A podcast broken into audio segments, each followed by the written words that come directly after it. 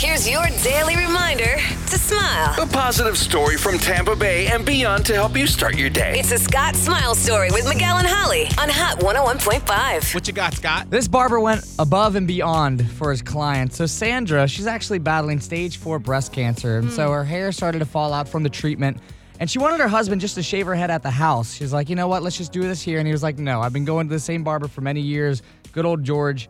He's gonna make sure that everything's good and everything looks right. So hmm. he, Sandra decides to go see George. So while she's sitting in the chair and he starts cutting her hair, she starts to get a little emotional. And George picks up on this. And so what he decides to do, he decides to turn the clippers around and he starts shaving his own head. And so next thing you know, he shaves his own head bald to make sure that she feels supported and she is not alone in this battle. Man, that's I we see a lot of these stories, and I, I'm don't get me wrong. Like, yes, we see a lot of people that are like doing tandem head, you know, doing the bald head for someone who's also battling cancer. And maybe if you've never experienced being with someone with cancer or, or seeing that emotion, it's just that in that moment, the person that is indeed going bald doesn't even know that they might need that support. Mm. And it makes so much difference Right. deep down because they're not alone. Right.